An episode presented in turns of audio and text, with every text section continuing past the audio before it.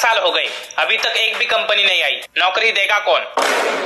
आधा सेमेस्टर हो गया, एग्जाम फॉर्म और स्कॉलरशिप फॉर्म की लाइन में खड़ा हूँ। पचहत्तर परसेंट अटेंडेंस भरेगा कौन?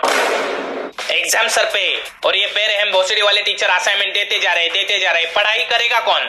बैकलॉग निकालेगा कौन? इससे चढ़ने वाले सौ डिग्री बुखार में भी हिलाएगा कौन? भाई इंजीनियर जिंदा है।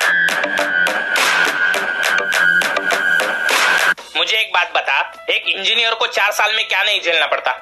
अड़तालीस सब्जेक्ट्स, उसके अड़तालीस थ्योरी एग्जाम, अड़तालीस प्रैक्टिकल एग्जाम, अड़तालीस वाइवा, फिर उस अड़तालीस सब्जेक्ट्स के अड़तालीस हजार पेजेस के असाइनमेंट्स, चार साल में सौ टाइप के form, exam form, scholarship form, लौड़ा लसन फॉर्म, उसमें भी इनको सारे सर्टिफिकेट चाहिए। Income certificate, caste certificate, school leaving certificate, birth certificate, मैं जिंदा हूँ सर्टिफिकेट, मेरा खड़ा होता है सर्टिफिकेट। फिर उसके बाद बचे हुए टाइम में एग्जाम का टेंशन, रिजल्ट का टेंशन, नौकरी नहीं लगने का टेंशन, आइटम का टेंशन, आइटम के टेंशन का टेंशन। मुझे एक बात बता, इंजीनियर का मतलब क्या होता है? कि लोगों की जिंदगी आसान बनाना। यहाँ खुद इंजीनियर की लाइफ कॉम्प्लिकेटेड करके रख देते, तो फिर क्या वो घंटा लोगों की लाइफ आसान बनाएगा? अपने देश से कोई भी स्टूडेंट एक इंजीनियर बन के बाहर निकलता है ना, मतलब एक गधे को घोड़ों की रेस में दौड़ने को कहा जाता है। अमेरिका के दसवीं के बच्चे के पास भी इतना नॉलेज होता है जितना अपने ग्रेजुएटेड इंजीनियर के पास भी नहीं होता। क्यों? क्योंकि हमने चार साल सिर्फ असाइनमेंट लिखने में और फॉर्म्स भरने के लाइन में बिता दिए। काहे का घंटे का डिजिटल इंडिया।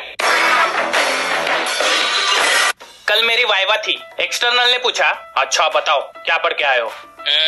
Production system. अच्छा, नॉर्मल ह्यूमन का स्पर्म काउंट कितना होता है? अबे बूढ़ी गांड, मैकेनिकल में स्पर्म से क्या गाड़ी का इंजन चलाएगा क्या? प्रोडक्शन सिस्टम बोला मैं, ह्यूमन रिप्रोडक्शन सिस्टम नहीं। फिर बाद में पता चला कि वो बाजू वाले मेडिकल कॉलेज का एक्सटर्नल गलती से हमारे कॉलेज में आया था और हमारा मैकेनिकल का गधा उनके पास चला गया था। हाँ तो बताओ क्या पढ़ के आए हो? Sir human reproduction system. अच्छा, इसमें स्क्रू ड्राइवर का इस्तेमाल कहाँ होता है? हे माँ, माताजी। पूरे भारत में हर साल पंद्रह से बीस लाख स्टूडेंट इंजीनियरिंग के लिए एडमिशन लेते। मुझे कोई भी छाती ठोककर बताओ कि हम जो ये चार साल में हजारों पेजेस के असाइनमेंट लिखते हैं, उसका हमें कुछ फायदा होता है? अरे घंटा फायदा होता है। चलो हमने असाइनमेंट लिख भी ली और टीचर के पास गए तो बोलते पेजेस को स्केच पेन से बॉर्डर करो, अंडरलाइन मारो, हैंड राइटिंग अच्छी से लिखो। अबे ये असाइनमेंट है, तेरी बेटी का शादी का कार्ड नहीं। और वैसे भी दो साल बाद तू इस असाइनमेंट से अपने बच्चे की टट्टी साफ करने वाला होगा। अगर कोई टीचर इस वीडियो को देख रहा है तो सुनो, मैं हाथ जोड़ता हूँ आपके सामने, ये असाइनमेंट का लफड़ा बंद कर दो यार। क्यों गांड मार रहे हो? क्या बच्चे की जान लेगा बे तू?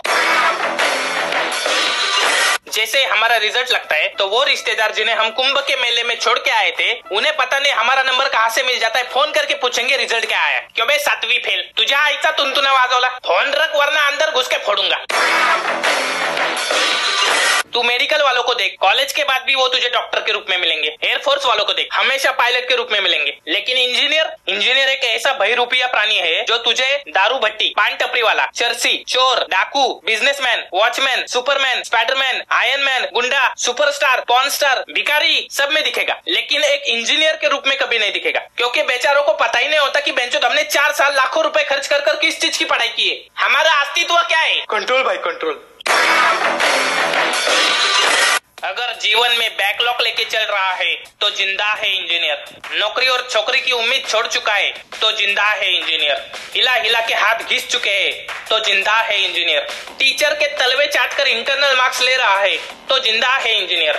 अपनी जिंदगी झंड है फिर भी घमंड है समझकर जी रहा है तो जिंदा है इंजीनियर।